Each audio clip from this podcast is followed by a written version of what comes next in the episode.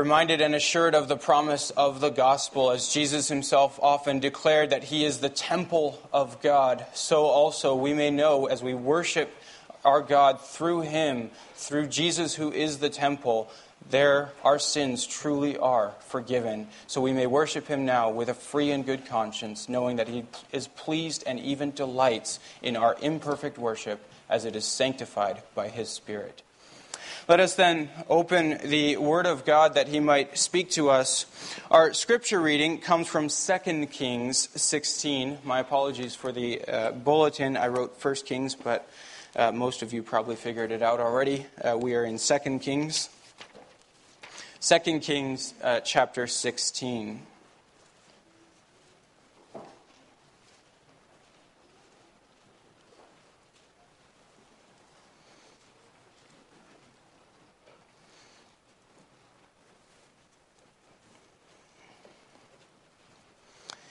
In the seventeenth year of Pekah, son of Remaliah, Ahaz the son of Jotham, king of Judah, began to reign.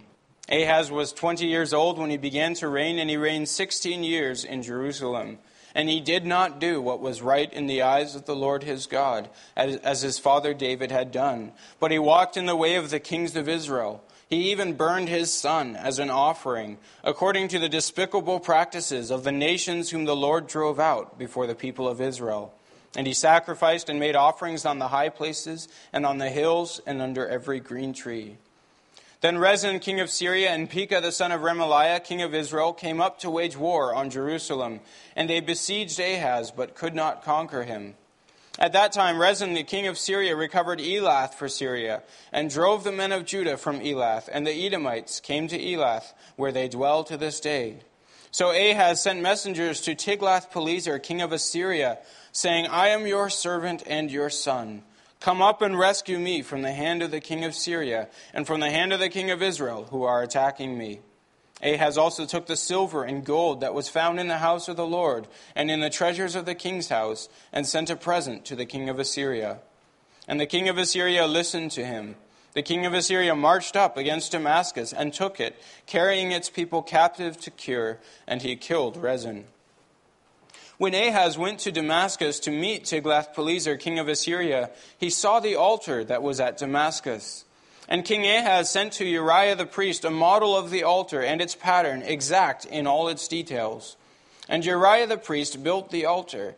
In accordance with all that King Ahaz had sent from Damascus, so Uriah the priest made it before King Ahaz arrived from Damascus. And when the king came from Damascus, the king viewed the altar then the king drew up near to the altar, and went up on it, and burned his burnt offering and his grain offering, and poured his drink offering, and threw the blood of his peace offerings on the altar. And the bronze altar that was before the Lord he removed from the front from the front of the house, from the place between his altar and the house of the Lord, and put it on the north side of the altar of his altar.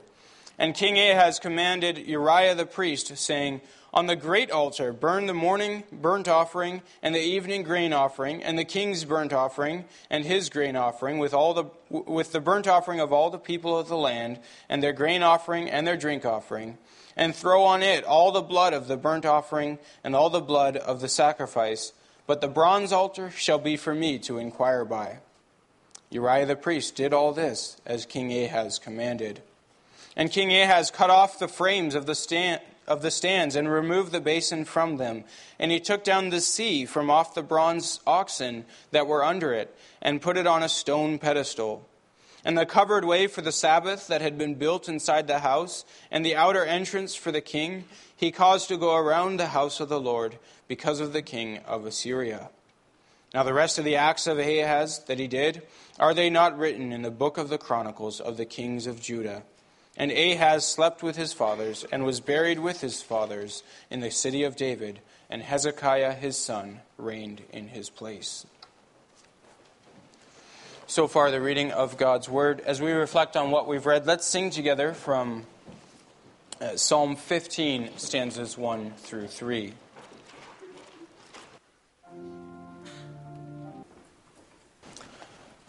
The text to which we'll be giving our attention this morning is the second half of First or Second Kings chapter 16.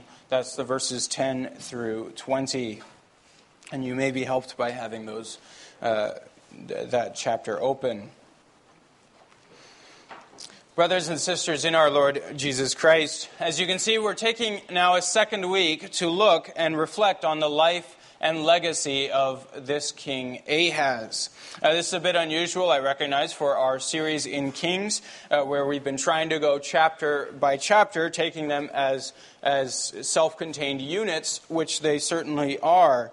Uh, but with Ahaz, I thought it may be good to separate uh, the two dimensions of his life, the political and the religious, uh, and recognize also the lessons that are taught here in the second half of this chapter, focusing on uh, Ahaz's religion, Ahaz's worship.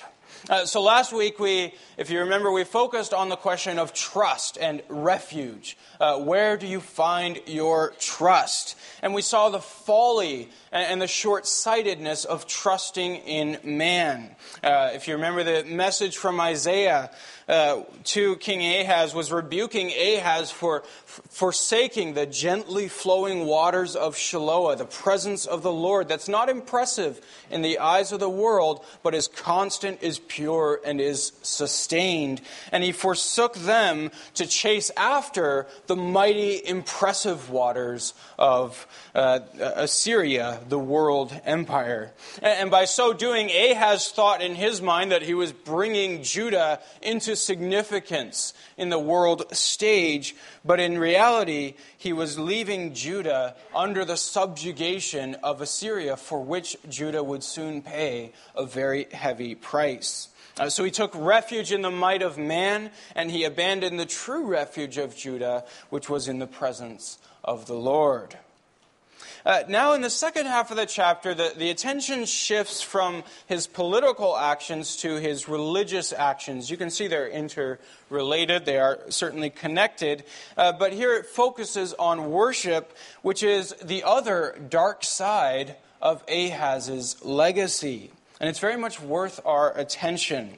Uh, the principle I want to set forth here, tying it back to last week, is that those who trust in the world will worship like the world.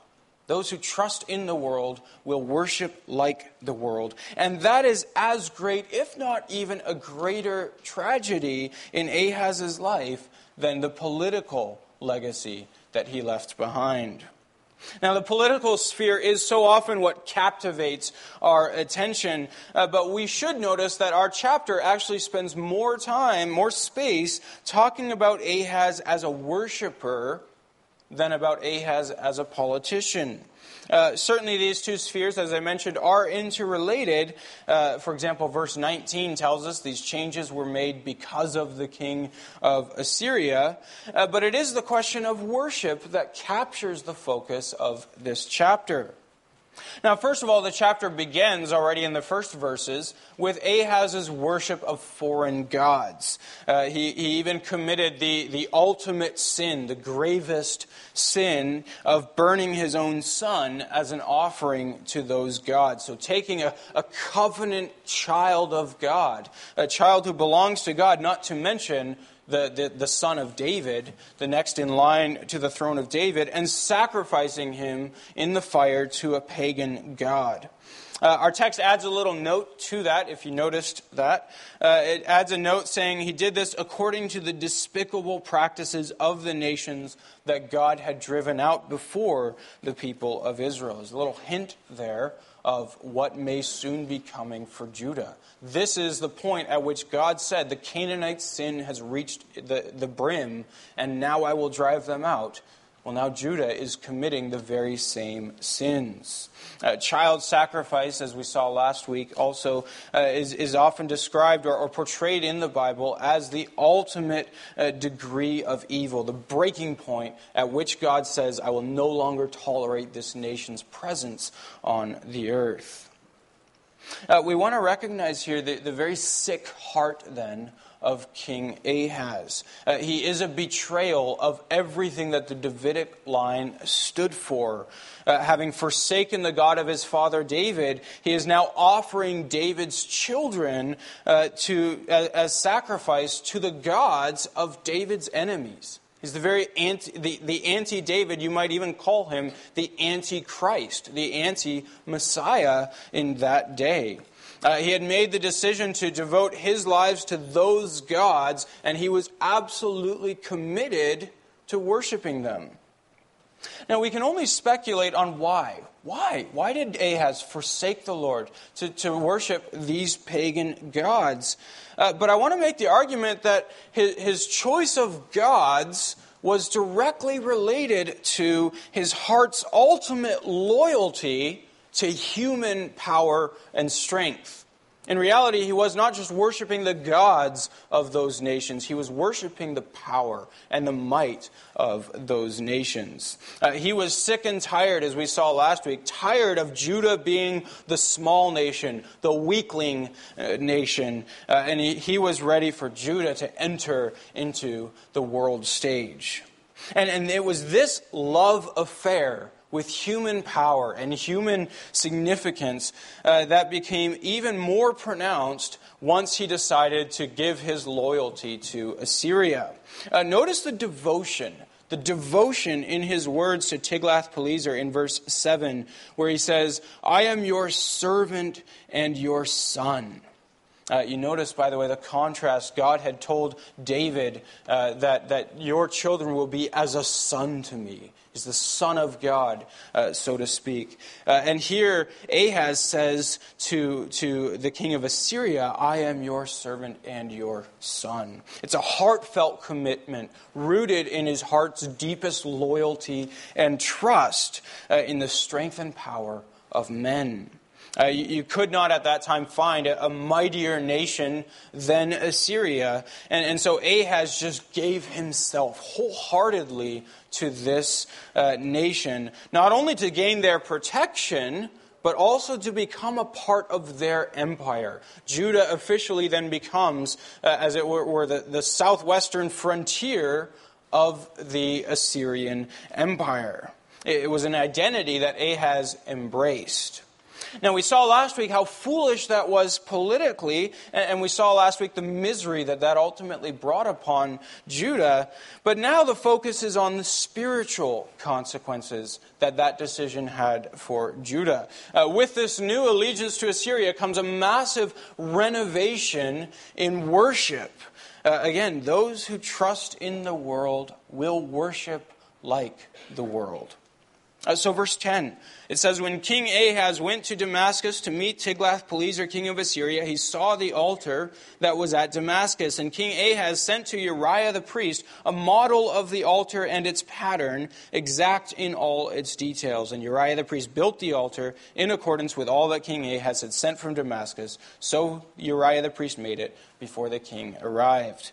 Uh, so he begins this massive overhaul of the temple worship and modeled after the pattern of the worship of the nations around. Uh, now, just to make sure we're clear on our geography, uh, Ahaz is loyal to Assyria, the, the great nation of Assyria. Uh, but the, the, the altar he is looking at is in Damascus, which is in Syria, not Assyria, but Syria, which is uh, actually his enemy nation. But we will presume this is probably sometime after Ahaz, or Assyria had already rescued him from Israel and Syria, and Ahaz uh, then goes to Damascus to meet the king of Assyria. Uh, so this is after Syria had been conquered. And there, as he's meeting with Tiglath-Pileser, the emperor of Assyria, uh, he, he sees this, uh, this altar. Uh, the point of all this is Ahaz is visiting what is a, a massive city center, a, a, sort of crossroads of civilization, which Assyria or which Syria certainly was, and he's so impressed with what he sees there uh, because it speaks to him. It speaks to that love of his heart, significance on the world stage. He's so impressed that he immediately orders Uriah to get rid of the old bronze altar that was set up in the temple in Jerusalem and replace it with the one that he was seeing there in Damascus, uh, which in his mind was, was obviously much more beautiful or much more impressive. He sees it and he falls in love with that style of altar and says, This is much better than the one we have back home.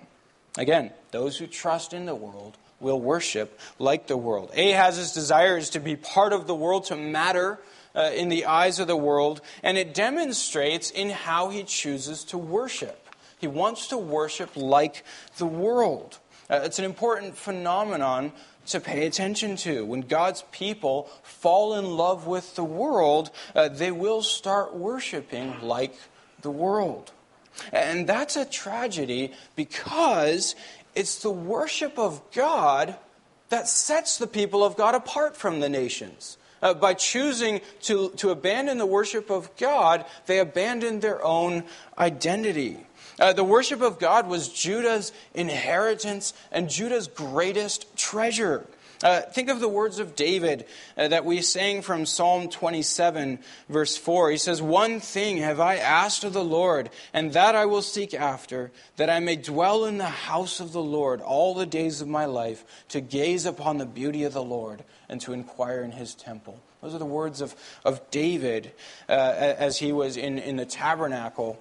Uh, how that has changed in the eyes of Ahaz, what Ahaz is willing to forsake. And it may be very hard. I get that because of the distance of time and, and the distance of, of geography, it may be hard for us to appreciate the significance of what Ahaz did here. But think of the church, if I may speak that way, the church of, within Judah.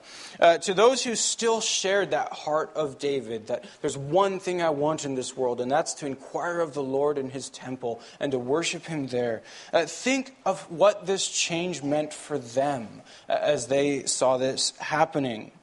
Uh, the text is written in, in, a very specific way. There's a very key word in, in verse 10, and that's the word pattern.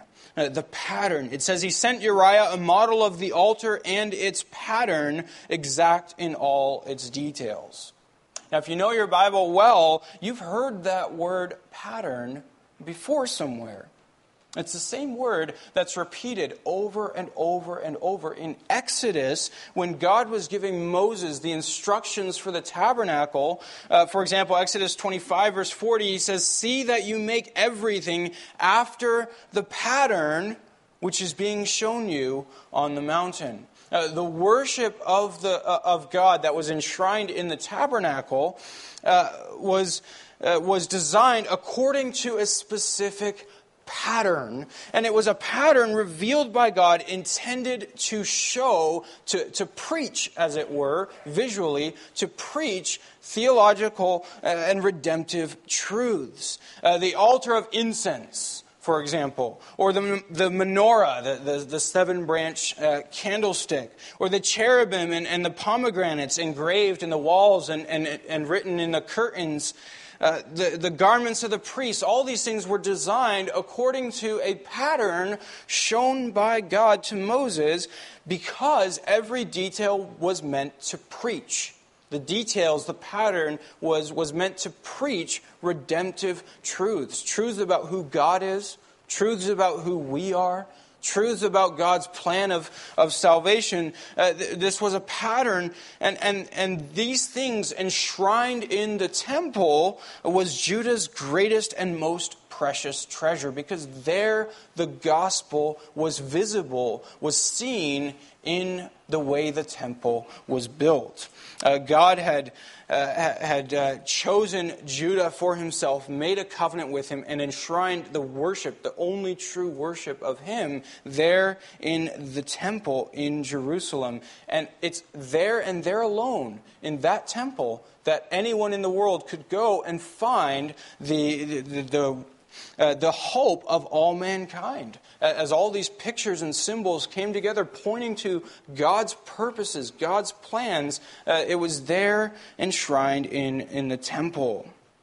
Uh, so we need to understand that the temple worship was a visual picture of the gospel uh, depicting the holiness of God and the way that man may approach him and even commune with him and be pleasing to him. There are offerings of, uh, of guilt uh, for sin, there were offerings of thanksgiving, there was an altar of incense referring to that, that pure, sweet communion with God that is enjoyed uh, when, when, holiness has been, been purchased. All these things, uh, one giant sermon written on stone and acacia wood and gold and bronze uh, and, and threads of, of linen and blue and purple and, and red, if, if you remember that, that coming back again and again in, in Exodus.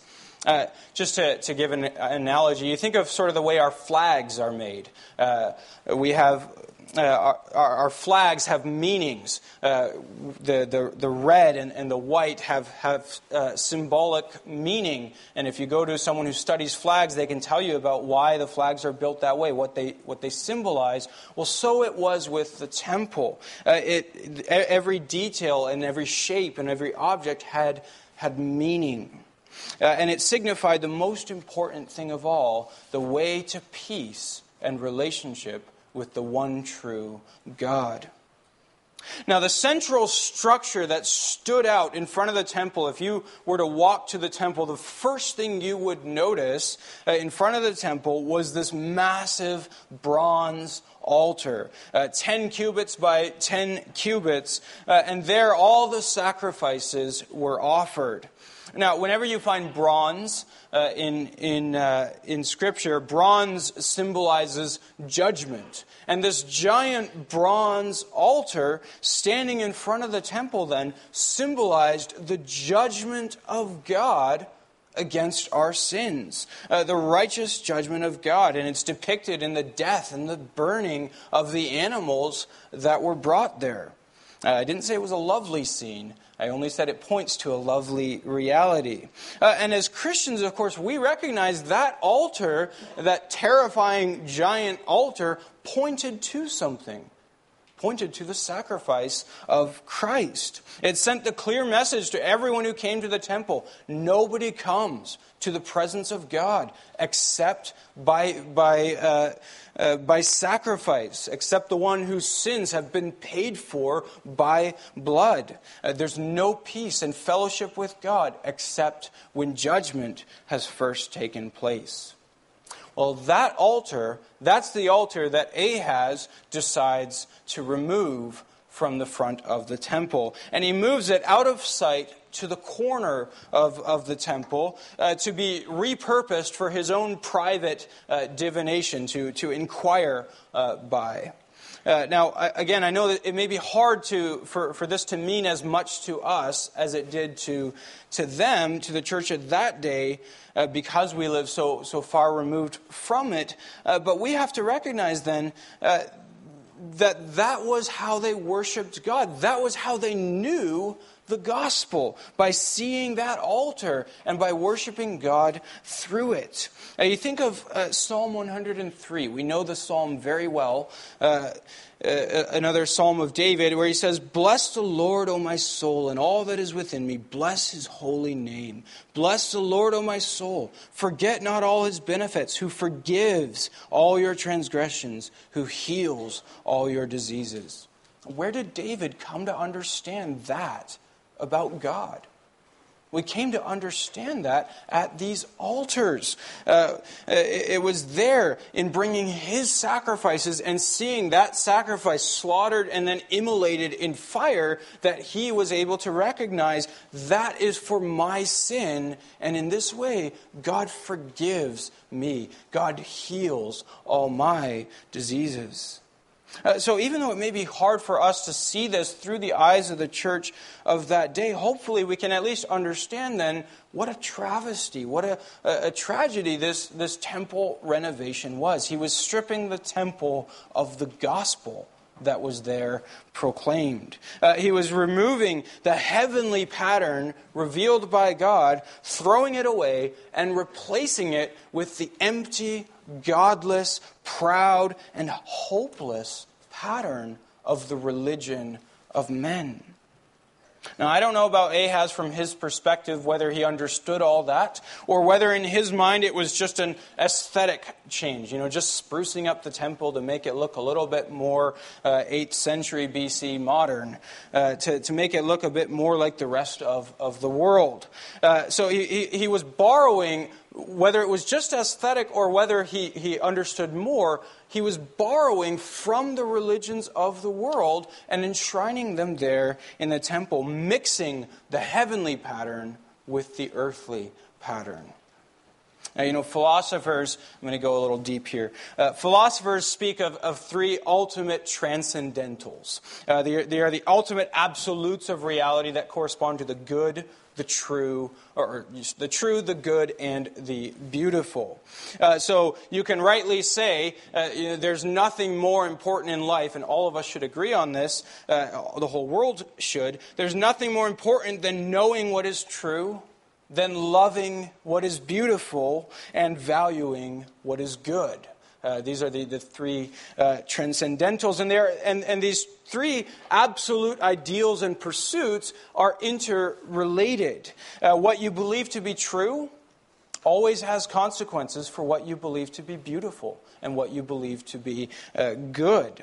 Uh, this is why, for example, a postmodern culture like ours, uh, a culture that rejects absolute truth, also rejects absolute good and evil, and also rejects uh, absolute beautiful and ugly. That's why a culture like this ap- uh, appreciates modern art with its infinite uh, interpretability.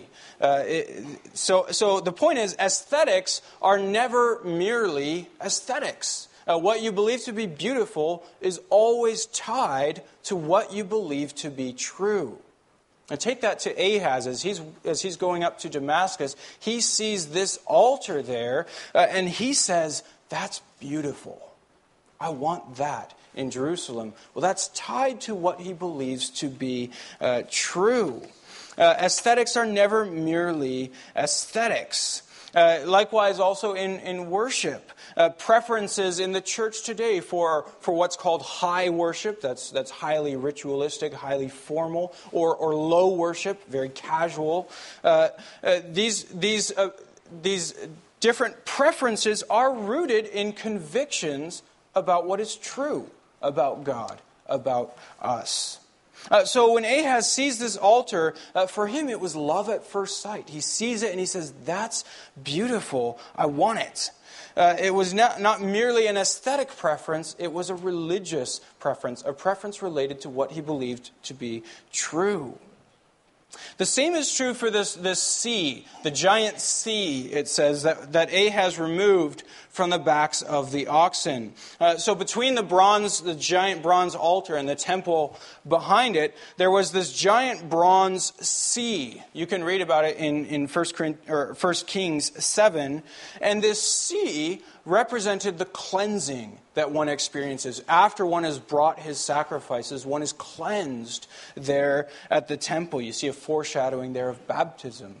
Uh, and, and that sea rested on the backs of these 12 oxen, 12, of course, representing the 12 tribes uh, of Israel. Uh, three oxen pointing in, in every direction north, south, east, and, and west. And the symbolism of this was the 12 tribes of Israel that were not only given the, the unique responsibility of, of carrying the healing, cleansing waters of God, uh, but also that they were to carry that water to the four corners of the earth. Uh, as they, as they were facing outwards. And it was a message that, that sea communicated a message, a truth, that the, the whole world, uh, the cleansing that the world needed was to be found here in Jerusalem at the temple of the living God, and that it is our responsibility as Israel, the 12 tribes, to carry that healing waters, uh, water to the world. Well, Ahaz then, think about this aesthetic change then. Ahaz takes this giant sea off the backs of the oxen and places it instead upon a stone pedestal. Uh, what's the sermon that's being preached there by that change? What is this? The message of Israel being the unique bearers of the healing waters of the world is no longer acceptable in this global age. Uh, the notion that the living God can only be found in Israel, in Jerusalem, and not in the temples of Damascus or the temples of Nineveh uh, was now unacceptable to Ahaz. Uh, so the sea goes off the backs of the, the bronze oxen and it is placed on just a regular stone pedestal, which says, You can still find clean, uh, cleansing and healing here, but don't tell me you can't find it anywhere else. Uh, don't tell me this is the only way to God. Uh, we live in a modern world, after all. You need to travel more like me, Ahaz, and go see the world. Uh, get out of Jerusalem and see the world, and you would understand it too. Uh, once again, those who love the world will worship like the world. Uh, now, he also removed these two bronze pillars that stood in front of the house. Uh, the, their names were Boaz and Jachin. They, they named the, the pillars. Uh, and, and the names mean uh, he is our strength, that's Boaz, and he will establish, that's Jachin. Uh, and they symbolize the strength and protection of God, uh, which, as we already saw last time, Ahaz had traded in for the strength and protection of Assyria. So, not surprisingly, he has these pillars also removed. Now, there, there are some details uh, here that we, we don't actually know what they're referring to, uh, like this covered way for the Sabbath. Uh, it, it's not clear what that even was. Uh, and, and, and it's worth noticing, though, that whatever these, these changes were, they were made, it says, for the sake of the king of Assyria. Here's who Ahaz is trying to please, the king of Assyria. Now, uh, some of the commentaries, as they try to interpret this, they stumble over this because there's actually no evidence that the king of Assyria ever required uh, the, the nations that he conquered or, or that were part of his empire that he ever required them to, uh, to, to practice its religion. Uh, Assyria w- did not care about remodeling the worship of these different nations. As long as those nations paid their tribute, it didn't matter to Assyria. And so some of the commentators say, is this, is this possible that Ahaz would have done this to please uh, the king of Assyria? But really, that's exactly the point, isn't it? Uh, the king of Assyria didn't make Ahaz make these changes. Uh, Ahaz wanted to. Nobody made him do it. It's because he wanted to do it. It was his genuine, heartfelt love for Assyria, uh, for his Savior that made him want to implement these changes. It was his desire to be an Assyrian of Assyrians, uh, the most loyal and committed vassal of Assyria. Uh, indeed, as he says in verse 7, the very son of the king of Assyria. He wanted to fit in. So much then for the renovation of the worship. Well, brothers and sisters, what shall we make of this? Well, first we want to recognize that, that Ahaz betrayed the Lord God, and by doing this, he did great damage to his own people. Uh, his legacy is not just political, it's also religious. He traded in the heavenly pattern, the gospel in seed form, uh, he traded it in for the religions of the world. Now, even if for Ahaz it was nothing but an aesthetic preference, uh, it was an aesthetic preference that was rooted in a different view of the truth. Uh, by doing this, Ahaz threw away more than just tradition.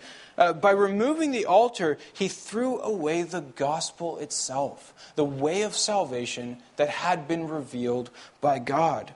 Uh, also, by getting rid of the 12 oxen, uh, he threw away Israel and Judah's unique identity as the bearers of the gospel who were to carry it out to the world.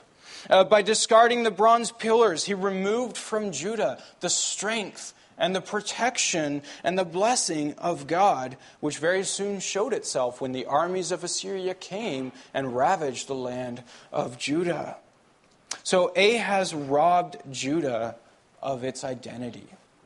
That's the first thing we want to recognize by this renovation. Uh, secondly, we want to recognize that when men abandon the truth of God, whether it's liturgically or doctrinally, uh, they do not thereby change that truth. They simply rob themselves of it. Uh, thank God that the, the eternal truths sim- symbolized and embodied there in that temple, uh, which came to fulfillment uh, in Christ, they remain true in spite of Ahaz. But Ahaz and Judah with him lost their share in it. Thirdly, as Christians today, in the age of the church, as, as we who hope in Christ and wait for his return, we ought to guard ourselves against the faithlessness of Ahaz that so easily occurs also in ourselves. Again, those who hope in the world will worship like the world. Uh, think of the words of the Apostle Paul in Romans 12, verse 1 and 2. He says, I appeal to you, therefore, brothers, by the mercies of God, present your bodies as a living sacrifice, holy and acceptable to God, which is your spiritual worship. Do not be conformed to this world, but be transformed by the renewing of your mind, that by testing you may discern what is the will of God, what is good and acceptable and perfect. Worship matters. Aesthetics matter. Uh, liturgy matters. And now there, there, are obviously differences between the, the liturgy of the temple of that day and the liturgy of the church today. Uh, ceremonies that then revealed the gospel in seed form ha- have been replaced today by a liturgy that centers on the reality that has now come in, in Christ. So there are differences, but there are also similarities. It is the same gospel in which we find our hope. The same song that David could sing, Bless the Lord, O my soul, who forgives all your iniquities, is the song that we sing today as well. Uh, even though we sing uh, that song knowing much more than David did. As a Reformed church, uh, we hold to what is called the, the regulative principle, which teaches, in essence, that the way that we worship God is taught to us by God, and we will ourselves neither add to it nor take away from it. Now, th- that principle does sometimes get uh, over applied, misapplied. Things like uh, there ought not to be microphones in worship services because there's no Bible and, and uh, you know, Bible chapter and verse, or there's, there should be no instruments because the New Testament doesn't, all that stuff. Uh, but we, the point of that principle is we recognize that, that the principles uh, for the way that we worship are taught to us by Scripture, and so we are to be deliberate in shaping our liturgy, shaping the way that we we worship after the pattern revealed to us by God. And we are to never allow our worship to conform to the patterns of this world. Uh, the Westminster Confession puts it this way. It says, The acceptable way of worshiping the true God is instituted by himself, and so limited by his own revealed will, that he may not be worshiped according to the imagination and devices of men, nor, much less, the suggestions of Satan, under any visible representations or any other way not prescribed in the Holy Scriptures. We worship, the way we worship is taught to us by the Word of God. Now, this is not some sort of uh, straitjacket that's meant to just force us into some external uh, conformity. It's the call of God to know Him as He is and to worship Him accordingly. Uh, to know the gospel as it is truly revealed in Jesus Christ. To know what it means. Uh, and, and so through Christ, to worship God rightly, knowing that Christ is the very temple of God, uh, the true and abiding temple. So we worship God through Christ in spirit and in truth. Uh, and in that regard, our commitment as a Reformed church to worshiping God in accordance with His Word, it's not something that limits our freedom as a church, but actually something that increases our freedom. Because it frees us from the pressures of cultural conformity that Ahaz experienced. It frees us from that, that cruel master of, of cultural relevance, uh, which causes so many churches to innovate over and over and over, constantly reinventing the way to worship God uh, as a way of staying on, the, on that cutting edge. Uh, we say, rather, for the sake of our own freedom, we say, let us worship God in accordance with His Word. Let Him, let Him teach us how He is to be worshiped. Let us take our cue from the Word of God. So, brothers and sisters, we should learn a sober lesson from Ahaz, this, this innovator uh, of worship in the age of the temple. Uh, there are too many churches in our day where the form of worship is increasingly becoming indistinguishable from the forms of worship you find in our culture. Uh, for example, there, there are churches uh, who appeal to an academic base, uh, and, and so the sermons are turned more into intellectual conversations, questions uh, that are being asked uh, and pursued according to the number one rule of, of postmodern academia that the truth ought never to actually be found. There are churches that worship, that preach that way. Uh, there are churches who, whose worship services as well are, are, are virtually indistinguishable from rock concerts. Uh, and I'm not talking here about having a band uh, as such. There's no biblical argument against having multiple instruments. Uh, in fact, some of the Psalms encourage it. But the principle, the biblical principle, uh, that the people of God should all be worshiping, should all be singing. This is worship, not entertainment. That principle is taught to us by the Word of God and ought to be honored and upheld within the church. And it takes wisdom to know uh, what that looks like. Uh, the, the style of music, even, uh, ought not to conform to the pattern of this world, but ought to conform to the pattern of Scripture. Uh, the music style is not a matter of indifference. Again, aesthetics matter, and they are rooted in a view of the truth.